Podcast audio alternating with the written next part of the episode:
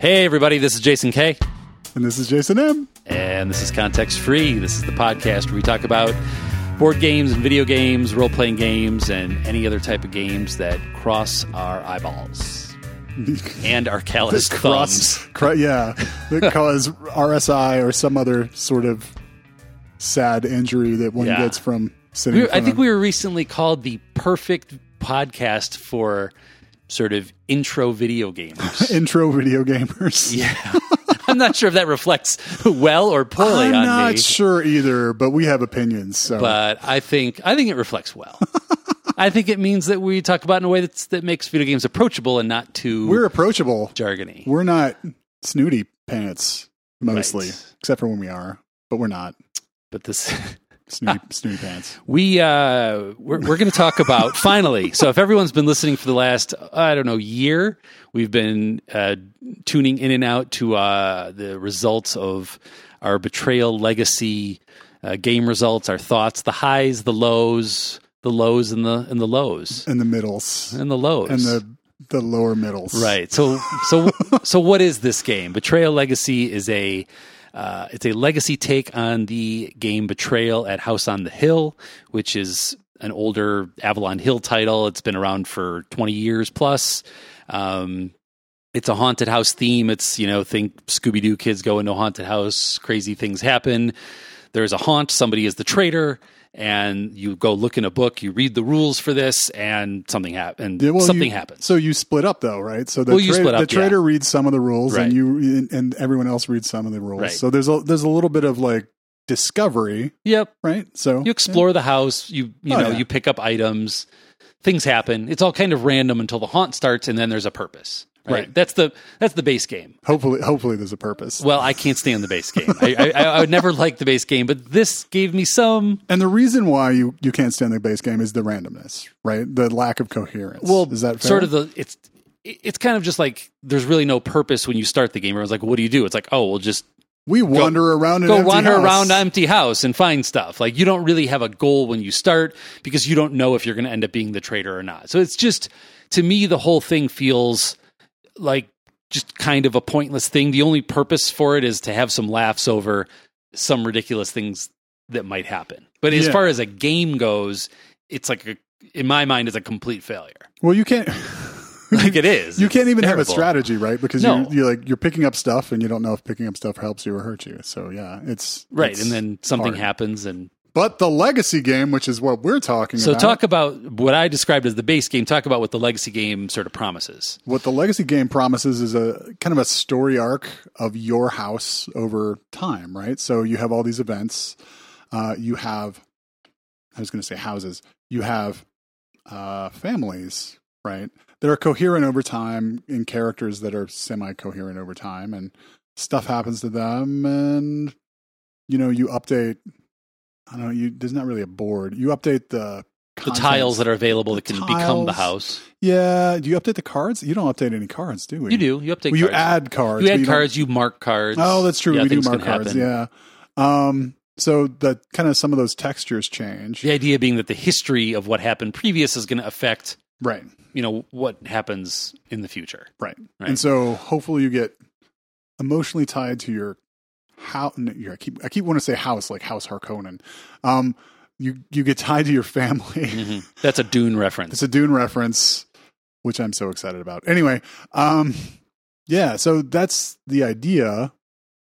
What am I missing? What are we? What what what else is there? What am I forgetting? I, I think I think what the game is trying to to promise you is that it's it's taking this base game that doesn't really have a lot of point or do- or any history. You're just like walking into a random house and things happen, and trying to build some like epic scale sense of story over time, right? Of like, oh, in the 1680s, Hmm. you found this death mask, and then oh, look, we found Uncle Bob's death mask in the 1800s, and Right. and, and, it, and So these the promise- artifacts coming back. Yeah. So the the promise is narrative, right? The promise is eventually these are going to wire weave together in some interesting way, Right. right? Did that happen? No, we're not going to spoil anything. we're not going to spoil anything. We're not going to say what happened. Okay. But I think to a person, we had five of us that played, we were all disappointed. Yeah. Like very much so. And I, and again, I don't. I'm not going to talk about why we were disappointed. And I was the I com- wanna well, I was the completionist that was like, we just have to finish the Yes, game. We just I- have to push We would through. not have. Yeah. So we had three to go. I, we, I apologize. we played last Saturday. We would not have played those if Jason did not want to play those. um, I would have been happy just flipping fruit smoothies and fabled fruit and, Fable fruit, and you know having the zebra Yeah. do stuff with grape smoothies or whatever. the whatever. monkey, and Exactly. yeah.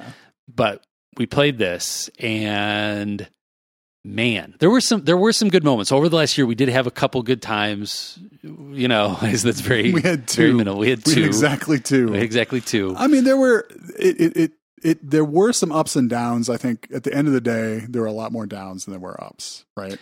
It- Um, you hit one of the things that was really disappointing and it had to do with sort of the scale of the cards that you're drawing and how Hmm. much you would actually remember from game to game of what could happen like Well, so I, I got convinced near the end of this cycle of playing this game that I'm like, we must have missed a rule where like you your character or your your family can kind of keep equipment over time. and as an aside this would not be the first time that i Right. would have missed a rule I so it would be possible and and and it, I don't believe you missed a rule, but I was trying to find a way that this this narrative or some of the consistency would would happen, right? Like what did we miss that that kind of brought that goal home, right? Because some of the haunts are interesting, yeah right? some are The stories are are are mostly kind of fun. They don't hang together very well. There, there there's not a Right. lot of right like consistency of of that arc and you don't really get invested in your your people i mean you so you there's a mechanic where your family gets to mark things that you find as, right heirloom them is what it's called yeah. heirloom them um you basically etch your initials in them right? Yep. And then a couple games later you find the same thing and it's slightly more useful. But it, but you never like get to start with that heirloom item or, or nothing. So it's it's all kind of random as if you even encounter that heirloom Right. item and then you have to get lucky enough to to get it. And then it has to be useful in the haunt that you're playing. Right. And there's so many different effects and different things. You're like ah that's kind of okay. You know and it it, it all the effects are just so minor and and just don't end up being meaningful and they're not coherent. So one No, of the one, coherent. one of the other mechanics is you get a uh, kind of a, a job, not a job. What is the you, you're better with the terminology? Oh, you get a role, a, a right? calling a calling, A yes. calling, yeah. Um, and so these are things like you can be the doctor or the occultist or yeah, these various sort of titles that give you little um, bonuses, like you might get to roll an extra die if there's a ghost on your tile, or just little, you know, just little one-off things that are on the scale of like a pandemic special ability. but they're kind of neat, right? So like when they line up with the game, right? yeah, it's really nice. Now in pandemic, you kind of build that in, right? In pandemic legacy, right? Mhm. So there's a similar sort of thing where you kind of have skills, right? Yep. And you get to choose those and add those to your character as the as the so much better on. done. Um, So much better. and and this they just happen to you randomly at the beginning of the Right. game, right? Right. And so you don't feel any kind of emotional connection to that role. You can't. Hey, the next time I play that game, I'm gonna. This is my role as as a team member, right in or, the house. Or, or permanently getting to change your stats would be cool. Like something that is Right. like this character is my own. The So- only thing that was my own about the character is that it was red.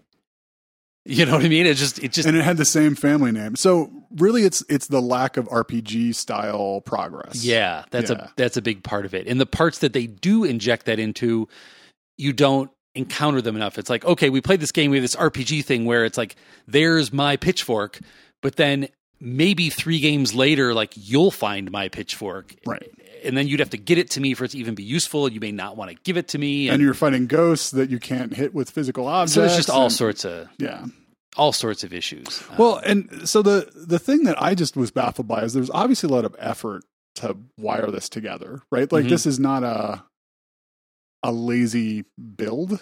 You know what I mean? Like that. oh, there's a lot of work that goes. Yeah, clearly. yeah, like there's a lot of writing and yeah. So all, I- all sorts of link. I can imagine the spreadsheets of linking like which cards need to be in and out and all that type of business. and, and there definitely seemed to be uh, kind of a branching narrative sort of thing, right? Like there were. as it were. I'm just trying to give them their Yes. due here, right? Like there was obviously a if you've gone down, if this has occurred, then remove these cards from Correct. the game, add those cards to the game. Yes. And that seemed to build on itself over time. But it had very, very little effect. Well, I would argue that no one would have noticed. Yeah. I mean, if you had just put all the cards in anyway, things were so random, it would have been like, oh, why is.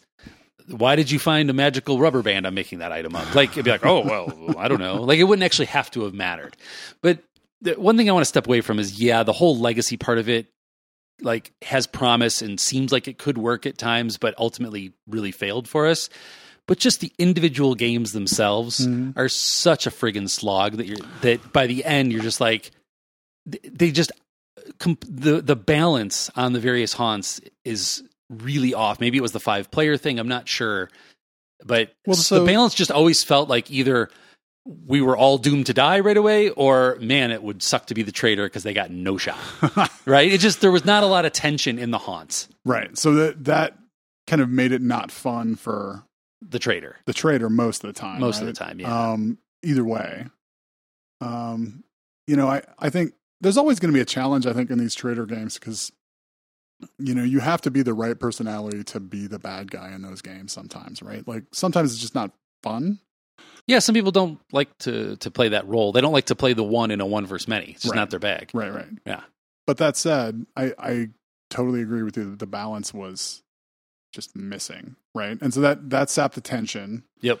um, the lack of really coherence over time. So la- the lack of having a character that you're building hmm that seemed to sap the tension. Um, yeah, there was it was very sloggy. I I mean, when you compare it to Pandemic Legacy, which you know, I would just say objectively is built on a better skeleton of a game. Like vanilla Pandemic, there's just no question in my mind that it's a better game yeah to play, and I would play it every single time over. I would play Betrayal at House on the Hill, but I thought that the legacy parts would elevate um, Betrayal to be uh, better. I would say that we all had a good time, but we had we had a good time at the expense of the game. You know what I mean? Like like like our good time was making fun of of like sort of our bad experience with the game and i think part of that was just sort of like what's that what's the name of that psychological thing when you're all in a bad Uh, situation and you're right right Whatever right. that not. Stockholm syndrome not Stockholm yeah, syndrome, yeah. but you're Yeah, yeah. you know you're all like bonding over suffering. bonding over something that's kind of crappy, and you're just like, oh, you know, and it's certainly not the most positive experience. um, so that was So what what that, was that was that. what was the upside? There were some good. When was it good? The upsides, okay, yeah, that's a great question. The upsides for me were when the game uh, subverted my expectations and surprised me. Mhm. So you go into it thinking, okay, everything is going to be this type of a haunt where somebody's going to be the traitor, and then we're going to have to go kill them, and they're going to get to move little monsters around the board to try and kill us, and they'll put they'll put some sheen of a story on top of that of what those little monsters are. That's kind of like the vanilla haunt, right? And any time that the game subverted that, and this is the part I don't really want to spoil, but those moments when it when it played with that formula, I think are um, when it was most successful. Now, the entire execution of that wasn't always amazing. Like maybe it got really, it wasn't the balance wasn't right or whatever, but the idea was there, and those are the parts that I thought were fun. I was like, oh, that's cool. So I so I kind of had the opposite. Like for me, it was when the balance actually made sense, and when Okay, like so I enjoyed you know being the the villain, um, and I thought it was fun. But it wasn't fun when there was no balance. When I had no chance, right? Like yeah, you know, it was just like this is that's when it became a slog. But to me, when they kind of subverted the model, it felt a little clever. Like, oh, look at what we're doing; it's so clever. yeah, Uh, and you have like a, a kind of a two second moment of realization, and then the tension was gone again for me. So like, really, it it seems like it has promise, but it, the the way to get that promise is to build that tension in and Mhm. build in, you know, some sort of connection to your character. yeah. I think you're you're probably you're probably right. Actually, when I think about the the games that were the most successful, I think there was one or two where you were the villain and you were pretty powerful, and we thought we were going to lose, but then we ended up Yeah. winning like in a last stroke, and, and that was the best game. Right. Yeah, so you, you you are you are probably right. I did appreciate some of the more inspired moments, um, but yeah, ultimately, what it needs is for for you to feel like, oh, there's no hope, and then you pull it out in the same way that you often can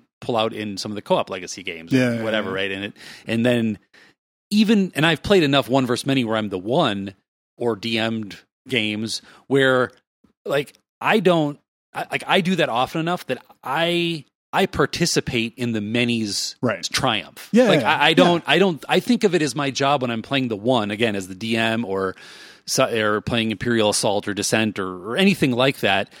I see it as my job to facilitate that the table has fun, not that like I crush everybody. Yeah. Unless someone at the table, and this is not our group, but unless Is- someone at the table is just obnoxious about it, And you're it- like, ah, well, because then it then they're breaking the contract, correct. Yeah. right? So if if someone else is breaking the contract of of me playing the role to facilitate the game and and have that happen, and, and they're going to make it a bad experience, then I'm likely to fall into that trap too. Yeah, yeah, yeah. You know, but if everyone's holding up their end of the contract, I'm totally up for.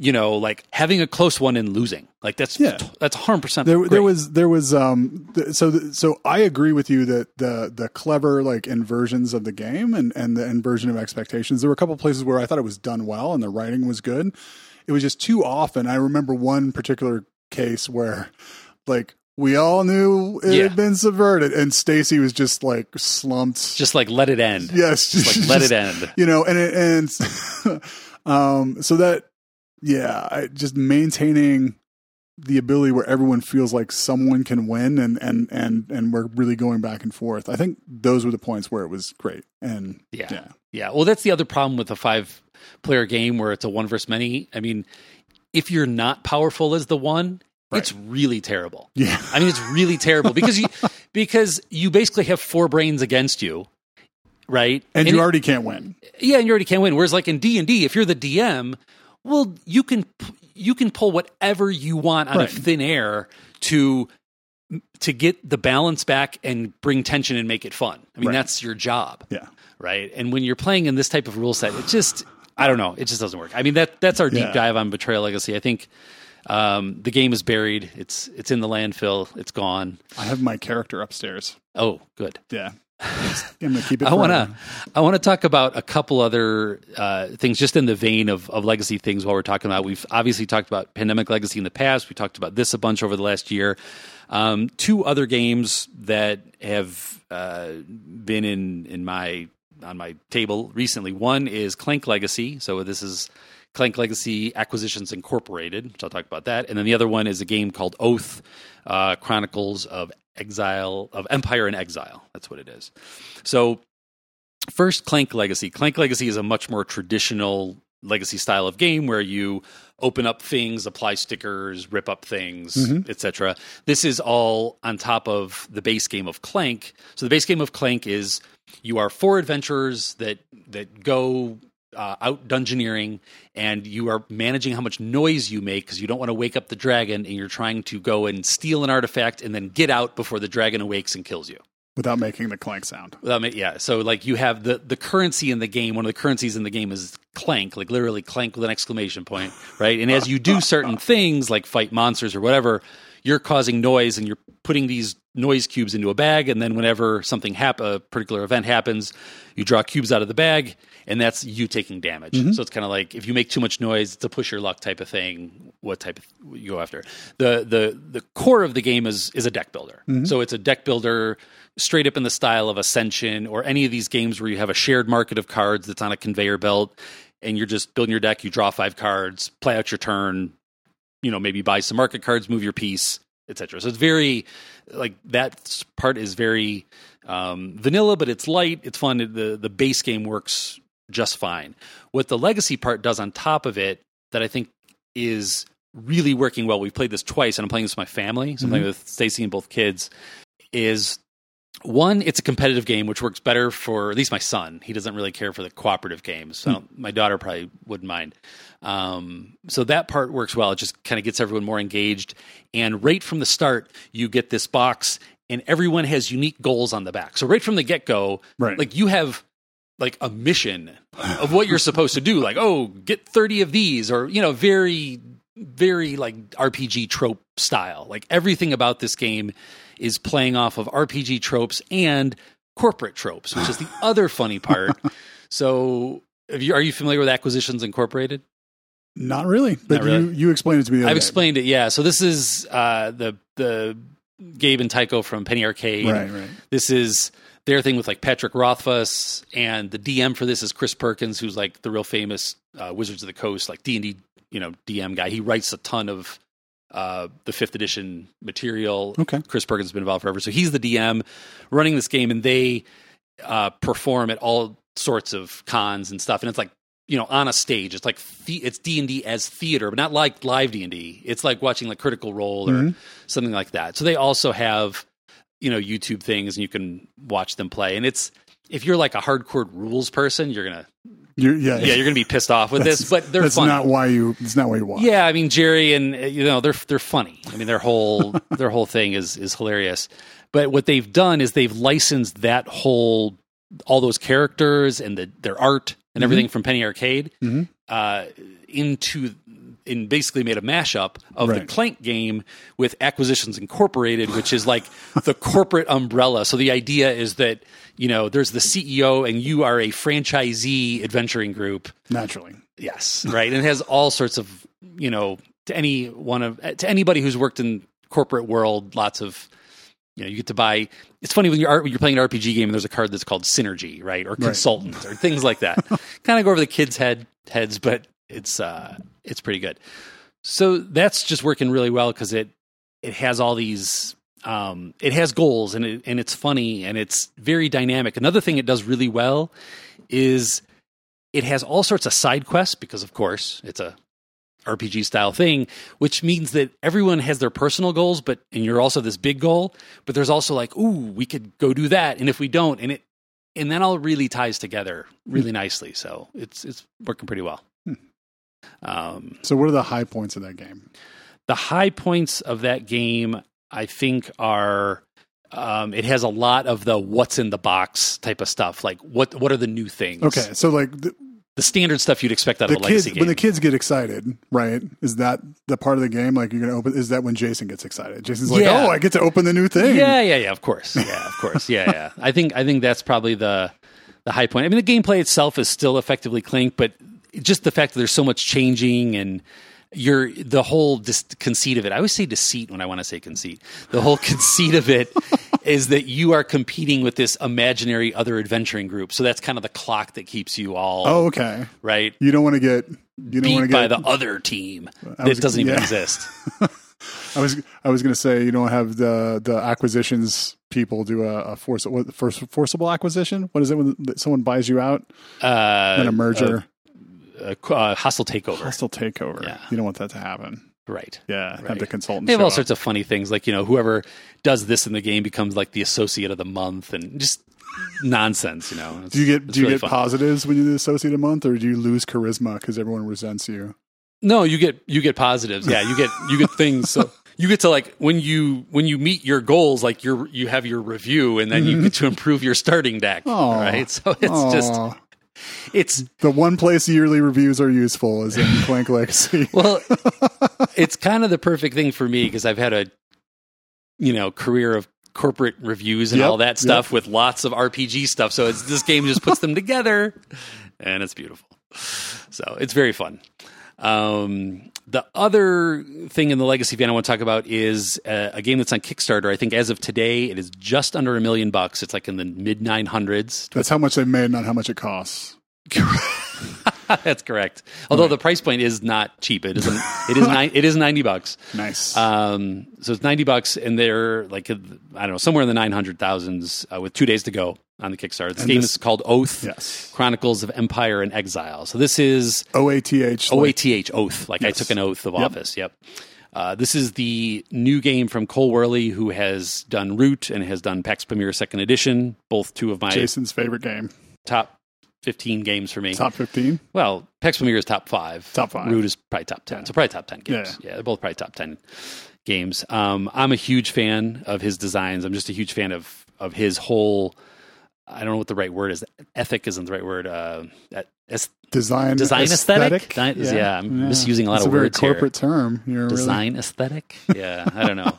I just I like the way that he thinks about games, and uh, I'll talk about the game in a sec. But he he writes these designer diaries, and he had one the other day, and he he he linked these various like roguelike video games that inspired him that in, desire his Mm-hmm. inspired his design um you know his way of thinking about design.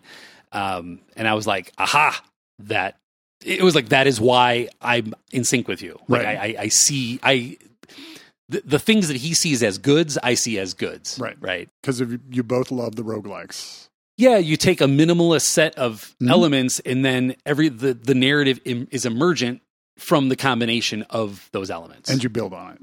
and you build on it as opposed to pre-scripting out stories that someone reads to you. Right. I'm much more. I like kind of seeing what what emerges. So this game is something he's been working on for a long time. I played the print and play last night. I'm printing out and going to cut out a copy to to play because it's not released till next January. And the, the theme of this game is about the rise and fall of empires over time. Mhm. And this is not legacy in the way that the other games we talked about is, but it's more legacy kind of like you know how Fabled Fruit has that rolling deck, Right. right? Where you play and then like new things come and some things go away Right. right? So this is more in that spirit, not exactly, but more in that spirit than the other things where you're ripping stuff up and, and, and opening stickers, right? So in this game, you have a deck, and then there's different factions like beasts and order and uh, order chaos, um, arcane, you know, just sort of your typical things like that. Whoever wins the game, they become the ruler of the next empire for the next game, right? The next time you play. And then the deck that's involved is going to change based on what they won with. So let's say that, um, let's say I won and the advisors in my game were were beasts, right? The next game is going to have more wolves and beast like things Right. in it because that's the prevailing power in the world, Right. Right. So it's this They're on the ascendancy. they're on the ascendancy exactly, and you're gonna and you're gonna take some other cards out, and so it's gonna be this kind of rolling thing as well as like if I won at the, at the in the mountains and in the river, that's my empire next time, and then we explore new lands, and so it's it, it's it's really interesting. I mean, we really struggled with the rules. I mean, it's last night just because it's a print and play, Right, and it's still kind of alpha-y. Um, but it it's uh, it's cool, and I'm looking forward to spending more time with it. I like that idea of of the legacy concept of something always evolving without it necessarily ending. do you feel like that um, that keeping the setting and, and and some of those aspects really consistent, right? By binding each gameplay to the previous play, do you feel like that's really keeping you connected? Did you feel like you're going to keep playing this game and you're going to be like, oh, remember last time? And do you feel like that is I- working? or- Maybe. I mean, I, I, what I am hope happens is that maybe a certain combination of cards emerges as being pretty powerful, and then so the way the terminology of the game is whoever is the in power, they're the chancellor, Mhm. and then everyone else starts the game as exiles.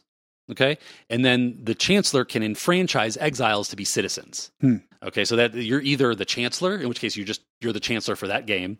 You're an exile, which is how you start the game if you're not the chancellor, or you can become a citizen or be exiled out. right. Right? If you um, become a citizen, you effectively have bonded with the chancellor. You're part of their whole franchise, and now you're just internally fighting for who has the most prestige with within the empire. Right. right You're kind of playing a little. You're trying to still take care of the exiles, but you're also trying to make sure that you have that internal power so that you become the chancellor next time. So I, th- um, you know, and if you're the chancellor, you also get to pick like what is the main way that you score points in the next game. So there's these cool things like that. So I think that will help link the games. The other thing that I hope will happen is that, um, like I said, certain combos, like oh, you had longbows and this, you know, there's all the, there's like Right. 200 unique cards, right? And the exiles may say, oh, that was really powerful. We are going to come and fight for that, Mhm. right? We're gonna like we need that because that's very powerful against us. And so, if that type of play emerges where the lessons learned from previous games affect strategies in the future, I think that'll be really cool. Hmm. Um, and, and it, I think that it's compared to his other games, I think it's mechanically easier. So Right. Root, you haven't played Root, but Root has a lot of asymmetry. I mean, now with the expansions, there's eight different factions, Right. which are literally eight different rule sets. Like they all score points different ways and Have different goals. different and- goals, yep. different everything. It's very complicated to kind of keep all that in your head. Um, and then you have Pax Pamir, which I personally don't think is all that complicated mechanically, like compared to other Pax games.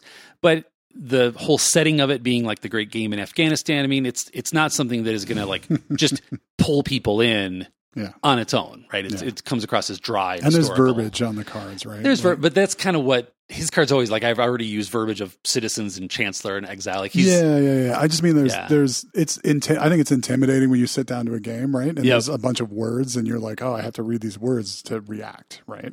And you don't really have to in, in Pax Pamir, in PAX right? Premiere. It's really about the icons, But you feel like you want to, right? Like you feel like you're losing Okay. the texture of the game, okay, right? When there's a paragraph there that you're just kind of blowing by, right? interesting. I don't you don't get that. no probably because I played.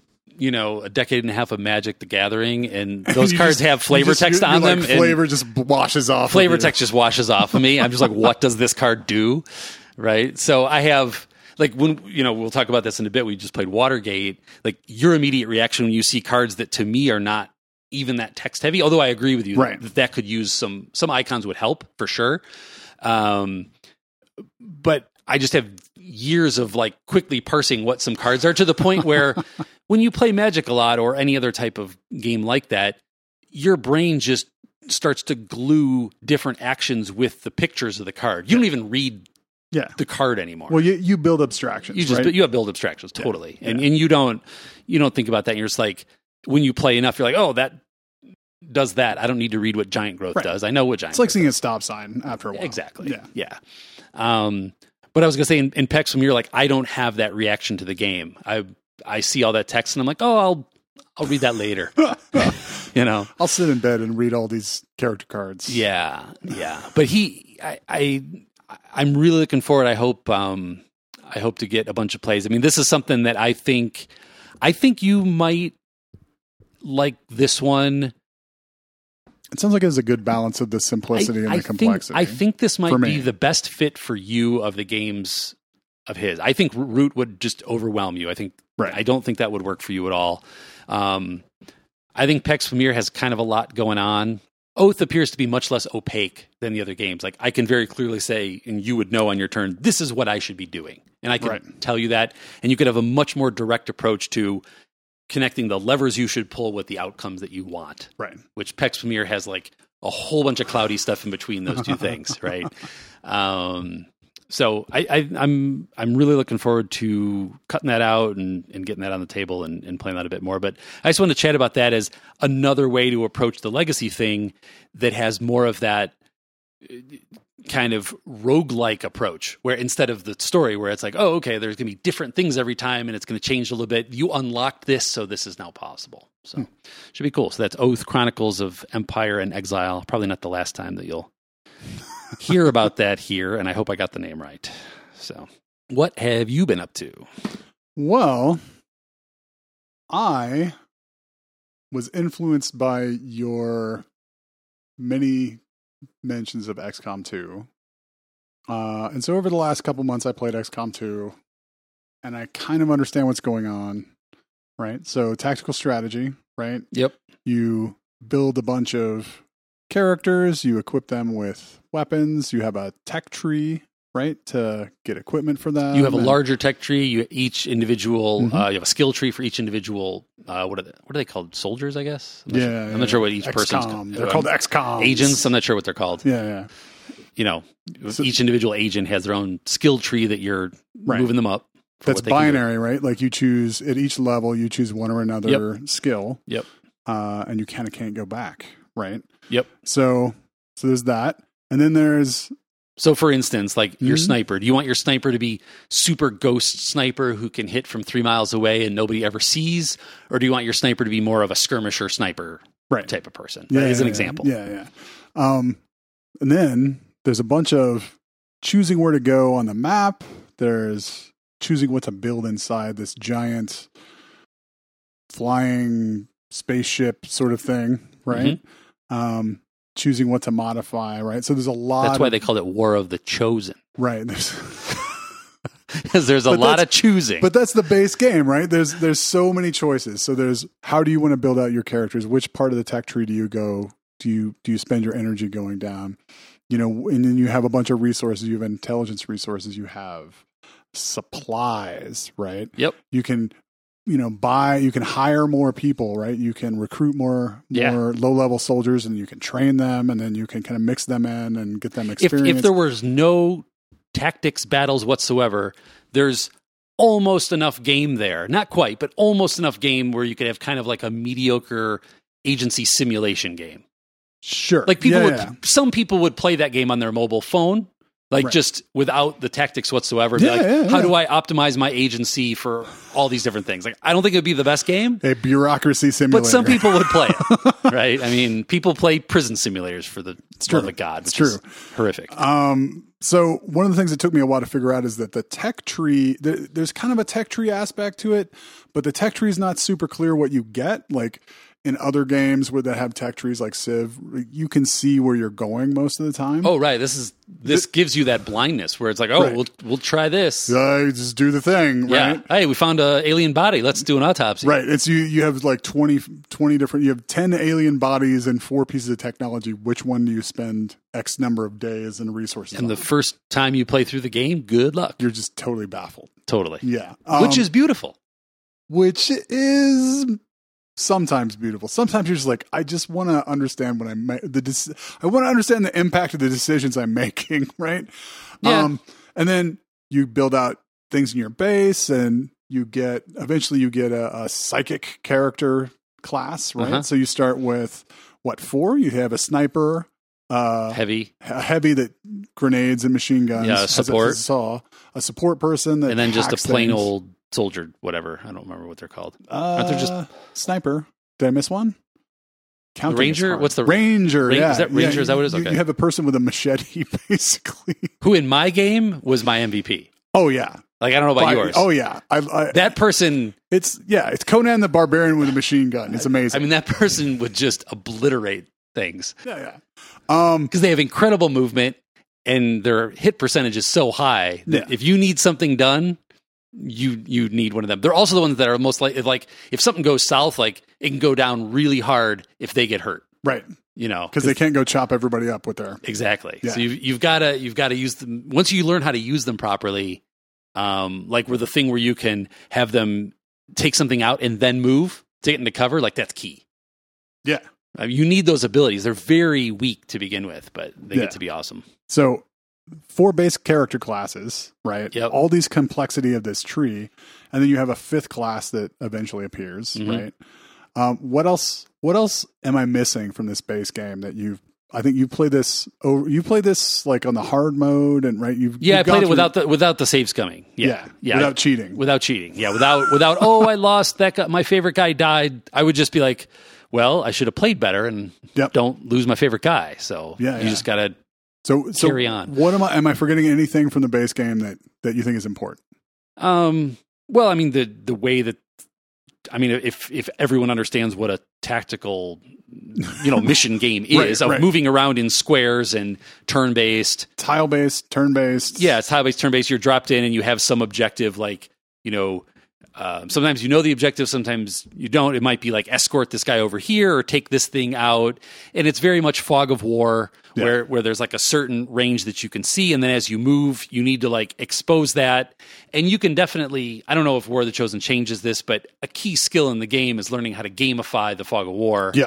because you need to trigger it so that the aliens do what they're going to do Mm-hmm. in a way that doesn't necessarily hurt you so that then you can take care of business and kick their ass Yep. now that you can see them Yep. right and so figuring out exactly how the fog of war works in the game which you're really like playing the game and i Yeah. mean that in a derogatory way Yeah, Like, yeah. it's not it's not natural um You're not doing a tactical squad uh, squad thing. You are playing the mechanics of the game. yeah you know that it's eight tiles away or whatever But it you, to be clear, you love this game. oh absolutely Yeah. No, I mean, I- I'm just I'm just pointing out that that that it's not like because of some like you know incredible military sense that I have in my Yeah, mind. It's yeah. just because I know how to do You- math. Yeah, and, you, you, know, it's like, math and turn based things. Exactly. Yeah, yeah. So Um, w- uh, I'm just trying to set up the base game. Um, and the last thing I, I, I think that I would ask you is, what do you think about the narrative and the kind of the acting of the base game?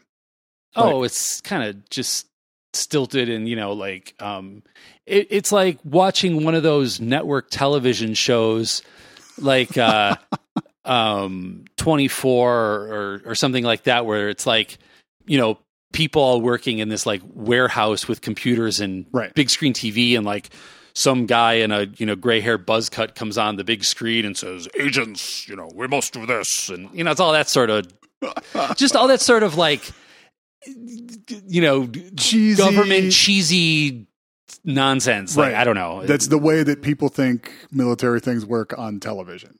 yeah, Yeah, yeah, And, yeah. It, and and it's all done in this way that it all looks like a studio and. I don't know. I mean that that part of the game is not elevated for me. Yeah, no, I, I, I get, I get it. It's not a super narrative game. Like there's an arc, right? There's a story that happens during the game, Sure.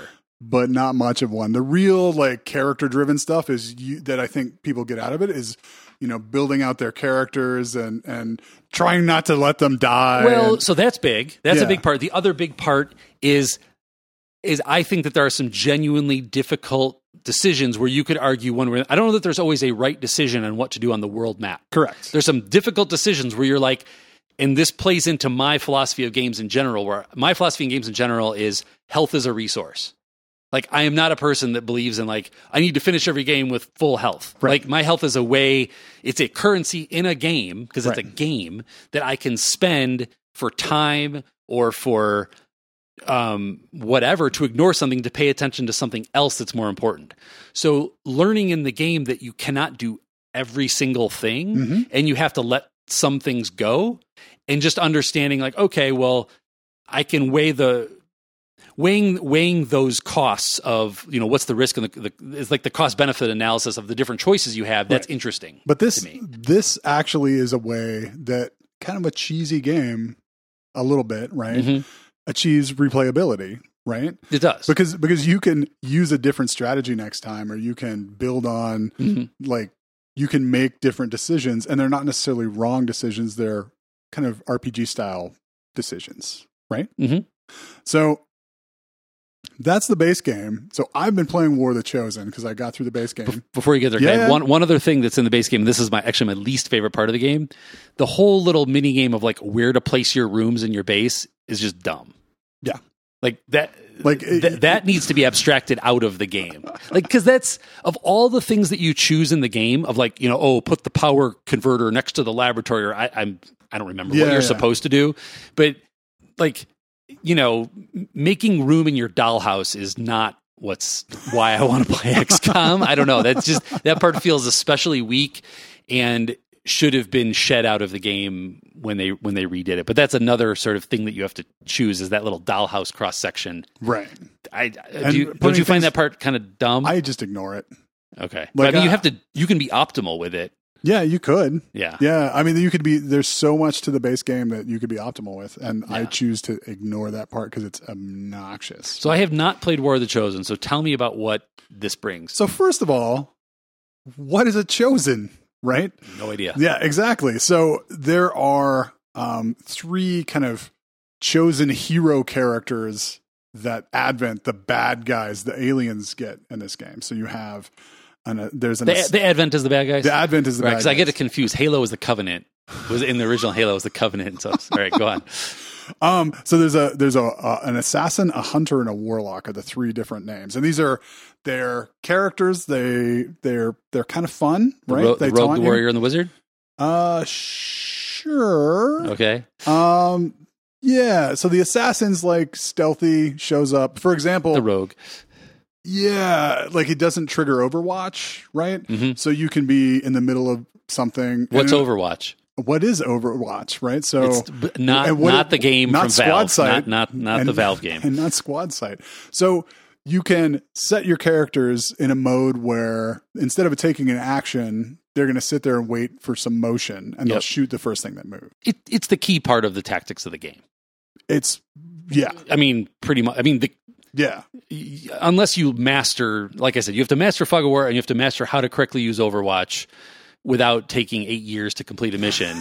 right? I mean, those two things are like how you become good at the game. Yeah, anyway, yeah. okay, so they, they they can move without triggering Overwatch. right. So they each get a region. So basically, the game the game's more or less very similar in in terms of you're doing the same kind of arc. You're progressing through Okay. the same tech trees mostly, but there are a bunch of differences. And you have these three heroes that show up and just try to smash you. Right. Um, they have all these extra abilities and powers. That's just one example. Okay. Right. Um, not triggering Overwatch. Um, and so they talk to you. They're constantly kind of in conversations with you. They're aliens. They're aliens, okay. right? And they're taunting you and Huh. I will get you, Yeah. right? Sort of. Are they are they in cahoots with each other or are they separate? Yeah, yeah. Well, they're they're they They're all part of the Advent. they're all part of the Advent. They're all serving the uh, oh, what's the term? Not the overlords, It not the matter. tallest, The bosses, the- whatever. the bad bosses.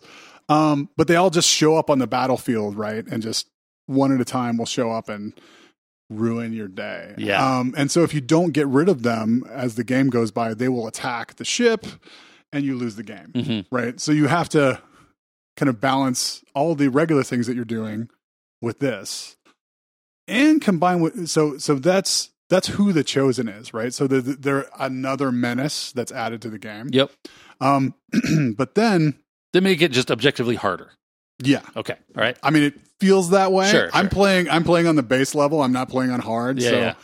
um but it definitely feels that way um because you already have a hard thing and then the Yep. the, the evil things show up uh, but then you have three new factions, right? So regularly you you have the resistance, right? In the in, in the game you have just partisans out in the world, Okay. right? But now those are broken up into three factions. So they're Okay. broken up into the Reapers, the Skirmishers, and the Templars, which are essentially three new character classes, right? So Hmm. you eventually get characters of each of these classes. Okay. So, so one, the Reapers are kind of super snipers. They Okay. can they can snipe and not necessarily be discovered, right? And so they'll have their own tech trees. Yep. Uh, the skirmishers have their own tech trees. They have like a, a grappling hook and they can shoot around the map and grab people and that sort of thing. Yep. Uh, and then the Templars are these kind of uh, laser sword psychic people. They're kind of the, the Jedi characters. Um, so you get three new character classes. That's I combined. think with I think Jedi's. If you look the definition up, it literally is laser sword psychic people. Well, you know, you know, Yeah. laser sword magic users. Yeah. Right. They're Jedi's. Yeah. Um, so, so now we've got more complexity. As so, there's a bunch of new characters, right? So each leader of each of these resistance factions is talking to you. You're making kind of deals with them. Okay. Uh, there is background missions, so you are constantly. So there's just more. There's more stuff. yeah. Okay. So, but the, Did you play through the base game, or you you Yeah. own? no, I played through the base game. So you finished the base game, and then you added this on. Correct. Got it. Yeah, yeah, and it's a totally different mode. Like the intro is slightly. Were you just like hell yeah when you finished the base game? Wasn't it great? Yeah, I know, cool. Yeah, after the seventeenth time I played the last level, yeah, I was, I was like, One time, baby. good job, good job. Um, so one of the things I'm I'm listening to this game, I'm like, hey, you know, the writing in this is better, and the voice acting is a lot better. And then I say to myself, is that Marina Sirtis? Is that um, Counselor Troi from? From Star Trek, did you watch Blank Next, Stare, Next Blank Generation? Hey, you didn't watch Star Trek: The Next Generation? I'm, I, I, I'm, Oh, I'm, I'm aware of the characters. You're, I'm aware that it exists. No, no, no. I'm aware of the characters. I don't know the. I don't know the actors' names Okay. and all that. I mean, I know Data and Geordi, and you know, I know a lot of the. So But I, I'm not like After- steeped in it. Sure. After a little bit, I realize, and I'm going to use not the actors' names for in deference to your Thank you. your, your I don't know who cultural, these your people cultural are. experience. So Riker. I know who Q. Riker is. Do you know Q? Yes. Do you remember Tasha Yar? And the, Nope. Okay, she was the original security officer. Um, so Lieutenant Worf, Yep. He's the Klingon. Deanna Troi. Yep. Know her. There's Marina Sirtis. She has dark hair. yeah, yeah, Yep, yeah. okay. And then last but not least, um, Lieutenant Barclay, who is a No kind idea. secondary character No on, on things like Voyager. So there's just a crap load, and I'm sure I've missed some. So all of those All people of those are. people are doing voice So acting. So they took like the next generation like cast, like and- half the crew, and- half the, wow. cast, the base cast, and Nolan North, who is the voice of Nathan Drake in Ah. Uncharted, Right. And just a whole swath of other people Wow. that are constantly. That must make it pretty good. Yeah, I mean, that's gotta it's- be cool for you. I mean- well, they well having Drake there. I honestly I didn't notice him. I, I noticed Marina Sirtis. I noticed uh, Counselor Troi. So the writing in this, having those kind of actual, uh, kind of villain characters that are characters in the game. Right. Because that is lacking in the base game. Yeah, It's, it's it's, all just sort of faceless and yeah, yeah. we are the baddies. Right. right, Right. Right. Right. Um, Because it's all about you. yeah, In in this alien menace that you don't know anything about. It has no persona. So this is giving personality to that. Yeah. So, um, so that's a big chunk of why I think this makes the game a lot better. I'm gonna have to play this now. So I mean, I knew I was gonna have to anyway. so now so now more things that I I'm not I, I think you will like. Uh, so obviously there's new enemies. There's zombies, which is a different mechanic. Sure. Um, which is not what I always Jason like more. Um, That's not true. I lie. So you have uh, a bunch of kind of there's a bunch of passive uh, bonuses that you get by structuring kind of your deals with the resistance. Okay, so there's all this stuff, get- and it's just fun. It is. Um, and I mean, you were playing it when I came over. yeah, yeah, yeah. well, I, I turned it on because I wanted to show you something, Oh, and then I failed. Um, so two mo- and just a bunch of more mechanics, two of which I'll just quickly go through. You get ability points as you go through things. Okay. So the um the non-standard characters have uh uh not necessarily a tree like they have the same progression but you can choose to spend your ability points on whatever skills you want Okay. up, up to the point where you are. More like a Diablo, maybe. Yeah, Okay. yeah. And this applies to your regular characters too. So you have points that you can spend on your regular people. So if you didn't if you if your sniper is more snipery and less like Mhm. reaction E, right? You can spend some points on that too. And anyway, uh, and then you get bonds between your your characters. So if you have two characters that are that gel, right? They can get benefits from fighting with each other or fighting. Okay, this is the this is the what's the uh, what's the Japanese what the, the Japanese tactics game uh, emblem Fire Emblem. Fire Emblem. That's very Yeah, Fire yeah, Emblem yeah, emblemy. Yeah. And so obviously when your when your bonded character loses their bond Yeah, mate, yeah, yeah. they get a bunch of negative and so They're, and that's just some sad. They have to go That's see the therapist and all that. Yeah. Um so yeah. Sounds I- fun. I think I think I think I want to hear you I want to hear you your response to playing this if you ever get to it because I think Sure. the mechanics do make it better and they do balance out some of the things that I found not so great about uh, running around the map and doing things. You can mitigate some of that too as Okay. part of mechanics of the game. So anyway, I'm- I had I'm- a good time. Sounds great. I'm I'm trying really hard with the Kirk Hamilton school of a game at a time. Oh my goodness, how responsible! Yes. well, it just it just means that my thumb is growing like eight inches of new skin from playing Enter the Gungeon every day. So you play one one game, and so you get. But one, I'm never I'm never going to be good. En- I don't know if I'm ever going to be good enough to finish that game. I mean, I'm I'm doing really well. and I've put a ton of time into it, and that game has so much shit in it. Um, and it's totally one of those games that, like, again, my family will watch and they'll like they'll understand me talking about a run, and like my son will sit there and kind of advise me on Yeah? strategy of like, oh, you know, you should do this, or like, ah, the boss, this boss, like this gun will be better against that boss, and there's all these things. Um, I love that game a lot. I like it like I like Dead Cells. Um, I, I'm not sure if I like it more, but I like it a lot. It's really good. But I did, um, I did open up a game that is an old game that just came out to consoles. It is a decade in the making. It's called Kentucky Route Zero, and you are going to love this game.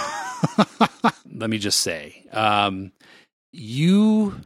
I'm not even sure how to describe this. You are a delivery driver for an antique shop when you start the game. And I read an article about this game that suggests it. it the, the, it compared it to like um, you've heard the old trope of like um, uh, the Velvet Underground first album didn't sell a lot of records, but everyone who heard it started a band. Right? It was so influential. Yep. This is basically using Kentucky Route Zero as a similar type of touchstone for game design in the last decade of things that have happened that, like, as you play this, you're like realizing Oh. that this actually came before some of those things in the way and and it's, and is so, you're someone that likes talking and thinking about narrative technique structures just whatever different Yeah, yeah, yeah. things of that of that nature i think this game is just going to really make you smile a lot because of the little decisions that it it makes that is allowing you as the player to have an impact um, through lots of little decisions Hmm. so let me. I, I'm going to just give an example again. I've only played an hour of this. I have really have no idea what the game's even a- about yet. it is really weird. Um, other than like I said, you start off with like that, but there will be parts in most games when you have dialogue trees. Those dialogue trees go to various dead ends mm-hmm. and and to various opening certain locks to how things happen, and and that's how that interactive fiction style works in this game, it doesn't appear that that's how it works. Mm-hmm. Instead, you are making the story as you go. Mm-hmm. So, oh, I fell. Does it hurt? Like you're answering yes or no. You know what I'm saying? Like what? That's so out there. I mean, what? Most games don't do that. They tell you that you broke your leg or you didn't break your leg. They don't ask you, "Are you hurt?" Right. Right? And so, So it lets you build the narrative in a way. and it changes point of view, and even sometimes has you playing both sides of the conversation, Right. which you never see. I'd never see that Right. in interactive fiction. Yeah. yeah. Do you? I mean, usually it's Not from that I can think of, right? Like usually Yeah. you're navigating that tree, right? Exactly. And this is yeah. and and this has tree elements in some of the exploration things, uh, but I, I was my jaw dropped when I was having a conversation and I'm one character, and then I was supposed to reply as the other character. Look, you know that just made me like blink. I you know I was like, what is going on here? So it's it's really messing with a lot of things that you're used to, and and, and it's it's really wild. I can't. Um, my, my son was like, "Is that a racing? Is it a racing game? Kentucky Route Zero? I'm like, "No, it's definitely not a racing game." um, the the overland map is this like road interstate U.S. state map in black and white of Kentucky, where you're like driving where different people tell you things. There's just all sorts of wild stuff. Um, I really want to get to it. I, I, really, really want you to play this game so we can talk about it some more because I think that uh, um, I really think that it's going to get its hooks into you, even if it doesn't turn out like to be whatever we want it to be. It's certainly interesting, right? It's like Yeah, a yeah. challenging type of thing. It's really cool. Yeah, it's you know, it's it's fun when you encounter those little pieces of history that kind of change the way people look at things, like change the way. Um, so, so one of my things that I think about like this a lot is a movie that you haven't seen because you've seen things down the line, and Sure. and and and so when when I talk about Alien, I'm almost always only talking about the first movie, Right. which came out in 1979 Right. and for me was like a big pivotal moment i think in kind of the world of suspense um, is interesting right but when you've been exposed to that a lot of those ideas in the in the in the form of games like halo Mhm. or like alien versus predator and like all these things it's really diluted that original innovation in a way that makes it hard to appreciate hmm right in the past Yeah. um, so it's really fun when you can get a hold of something like that and you can see the culture or see game design or see, you know, reality, right? Mhm. In a way, kind of pivot on someone being creative that way. Yeah. So that, that yeah. So I don't. fun. I mean, I've I've heard that, for instance, the, the people that made Disco Elysium certainly had to be inspired by the the way the dialogue is written in this game, and just Yeah, sort of the like weirdo, like what the hell is going on, or, or Control was also mentioned, um, which which you played. I haven't played oh that. my gosh. um, have you played Oxenfree? Did you I played that? a little. I played a little. okay so so yeah. immediately upon playing this i was like oh clearly the oxenfree creator has, has seen this like it, there's because it's oxenfree has that oxenfree is much more overt in what it's trying to do and it's very clear like you're these teenagers and Mhm. whereas this is being very opaque about what exactly is happening or what the story is even going to be but you can tell that oxenfree took this because the way the dialogue style rolls in oxenfree is it's inspired by this Yeah, yeah, yeah. um, So the levers are really hidden. yeah, they're they're they're not they're not clear. I mean, um, so here's another thing. Like one of the first things you do in the game, you the first thing you do in the game, you pull up in a truck to this gas station, and the art style is cool. It's very minimal, Mhm. you know, but it's it's it's pretty. The the the music and the mood is all really well done, and it's got this kind of you know a little bit of a a little bit of the hillbilly goth type thing going to it hmm uh, slightly, but not. It's not like like dripping in it or anything. Like the so when you say hillbilly goth, do you mean like um like there's like Rob Zombie's kind of no. I mean, like there's this one or- part where the thing kind of fades out, and there's guys playing like a banjo in silhouette and kind of Oh, okay. dark like that. I, no, I don't. okay. I don't mean like Rob Zombie. Yeah, no, okay. I just meant more of like kind of go- American Gothic Got it. sort of thing. Yeah. Anyway, you pull up in this truck in your antique delivery truck to this gas station where the power's out and you have this dog and the guy's sitting in an armchair in between the gas pumps and asks you this is like the opening scene and asks you what your dog's name is and you'd be like, the three options you have are. Uh, her name is Blue. His name is Homer, or I don't know. It's just some dog I whatever. and that little thing now sets the that's your dog, Right. right? They, they just made the dog. tone. They just made the dog yours. Yeah. Yeah. There's no right answer. Yeah. It's it's you know, and I'm like, oh, her name is Blue because that sounded the best to me. Aw. You know what I mean? And Yeah, yeah. That's so it's just like those little things where it's not it's not making you invested in this overt way where it's like, oh, here, make pick what your facial structure looks like and how high your eyebrows are Yeah, and all those things that a lot of RPGs do that feel forced. that feels forced and you don't even know what you should look like in this game because you don't even know what world you're entering. This is kind of like, oh, well, this is kind of dark and there's a sunset. I'm like, I'm going to have my dog named Blue. Like, it, it- it's just sort of like you're filling in the mortar of this story as you go. And I think that's really, just really neat. I, I don't know how, I don't know how else to describe it. Yeah. So to take that back to um, the first time you see a, a an innovation like that, right?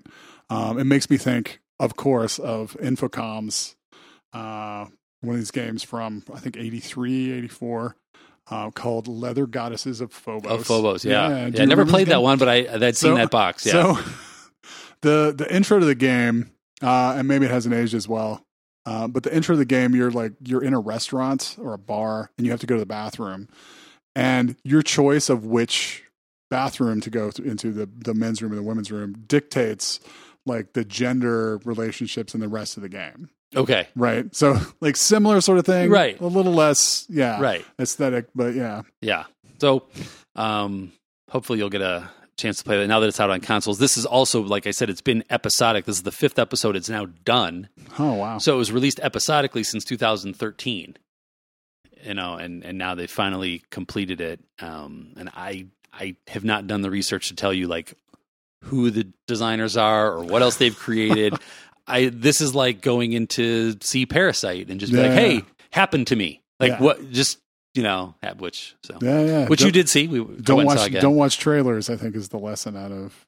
yeah. Yeah. you enjoyed Parasite. Yeah, it was great. Cool. Yeah, yeah, it was fun. Did it kind of hit expectations you were thinking? So the the only expectation I had was the kind of tonal pivot, uh, and I I thought it was obvious what the tonal pivot would be. Mhm. You know, knowing kind of how it starts as a kind of. I mean, you didn't know the actions of the tone. I pivot. did You not. just knew what I the tone might be, Well, I knew uh, well. I knew how it was going to start. Right? I knew it was kind of comic. Right. Mhm. And I'm like, I knew where you were going Class go comedy. Right. Right. Right. right. Right.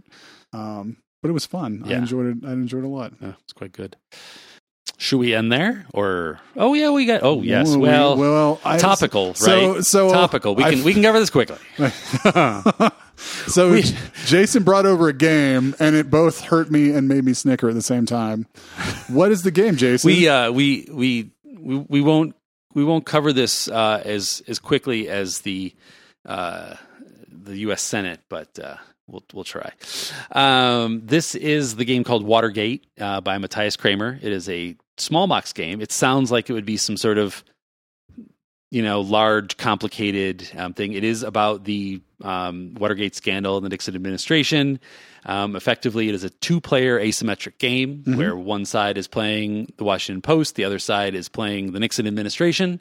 So the side playing the Nixon administration has uh, various conspirators: Haldeman, Ehrlichman, Howard Hunt, all the all the villains that you know and love. And the uh, the Post has the the journalists, you know, the Woodward and Bernstein and Ben Bradlee, um, and both both sides are fighting over the evidence and the momentum of the scandal. Right, the the Post is attempting to get two informants, so Mar- uh, Martha Mitchell or uh, Howard, uh, not Howard, John Dean, um, uh, Rosemary Woods, etc., to flip, and then on the board, it's like you called it a murder board, you know, Right. the, with the the push pins and the red string. Right, there's there's this whole node map of connecting Nixon, who's at the center of this murder board, connect them to two flipped informants via evidence that you are effectively tug of war fighting over um, in the game. And it's got uh, the the book that comes with it has a, I didn't show it to you, but it has a lot of the historical, you know, stuff like you know who are these people, and right et the, cetera, et the explanations of Yeah, the explanations, etc. Um, and and the cards are things like you know the Saturday Night Massacre or the Pentagon Papers or you know all these different things of Yeah. the time, Those are the events, and then they're the various events and the various people.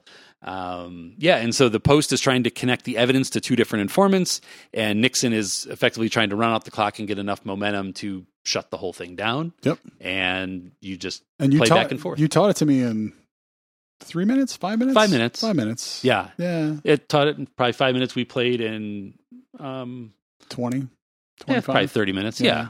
Um, and it's it's just a back and forth, and it's uh, of this style of like a card driven game. I think it's like boiled down to uh, like the essentials, and it, it's really it's really great. Um, I feel like it plays out a little bit differently every time in terms of what you're doing. It doesn't feel too samey, but I've had fun with it. I've played it like five or six times now. Really, Yeah. really, uh, really like. What were your What were your thoughts? Uh, I thought it was pretty fun. I, anytime there's a bunch of verbiage on a card, and by a bunch, I mean, you know, three or four sentences, you know, I see myself with five cards in my hand and Jason going, well, time to play. Put, put, put your card down. I was And I'm like- patient. he was, you know, you were nice, but I'm always like, oh no, what do I, what do I do? I have to read the words. Um, You won. but I did win. Uh, I started with the, the slightly more, I feel like the post is a little bit more, a little bit better. And slightly. it seems that way. I don't know. I need to look online and kind of see what people say about the balance. Um, I've had some very, very close games where uh, I had one game where Nixon like was a turn away. It was like w- one card away, and that would have won. Um, but I, I like that it's got a lot of choices of like, oh, how do I use these cards? Do I want Mhm. to push for the evidence or am I pushing for initiative? You know, and you're also putting them down on the map to try to connect the dots. Um, and it's a cool abstraction of what of the story it's trying to tell. Yeah, and it it it I think it's a good balance in terms of that kind of complexity versus kind of simple playability, right? So I I a lot of a lot of the games that I, that uh are a little further on the complexity scale, you know, you sit down after learning it in 5 minutes and you just feel overwhelmed, right? And I sure.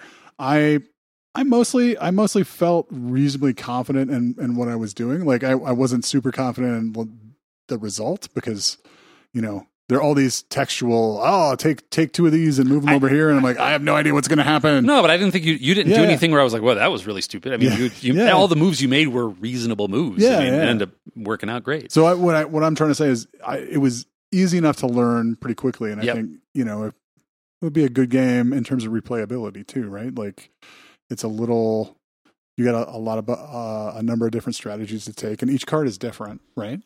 So Yeah. Yep. I would love to know the designer diary on this one because this is Matthias Cramer is uh he's a German kind of Euro game designer. I mean, he's famous for doing more standard Euro games, and here he is doing something Right. that's like a And a, a, this is not a Euro game because it doesn't have what features. Like what ma- Ah. what makes it a Euro game?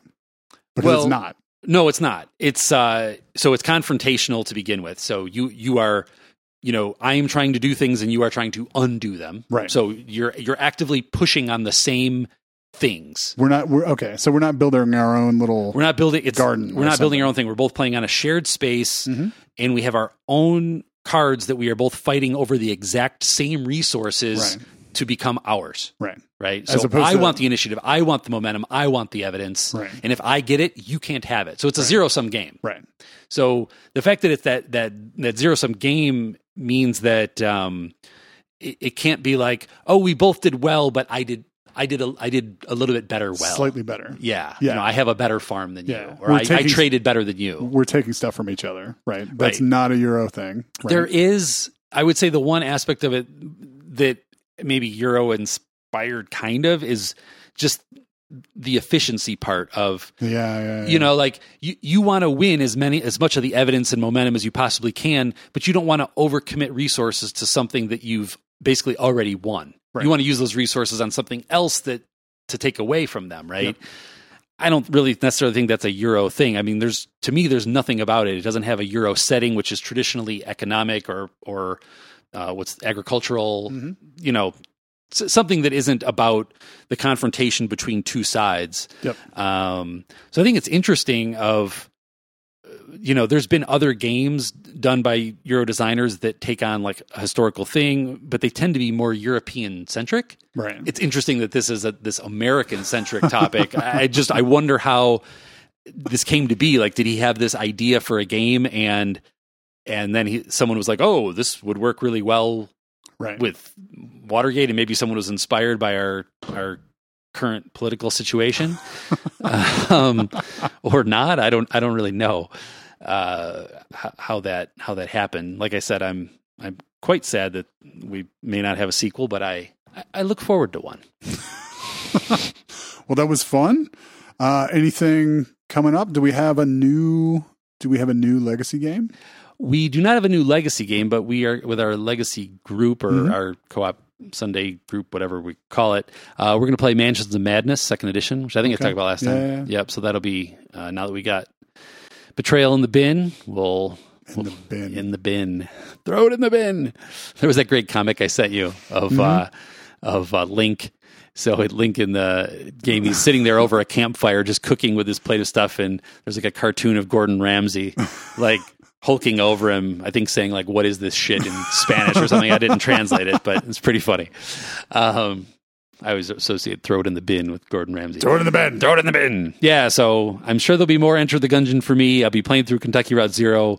We'll play Mansions of Madness. I'm going to get my Oath uh, set printed out, so hopefully we get that as well. Um, so I think those are probably the main upcoming gaming topics.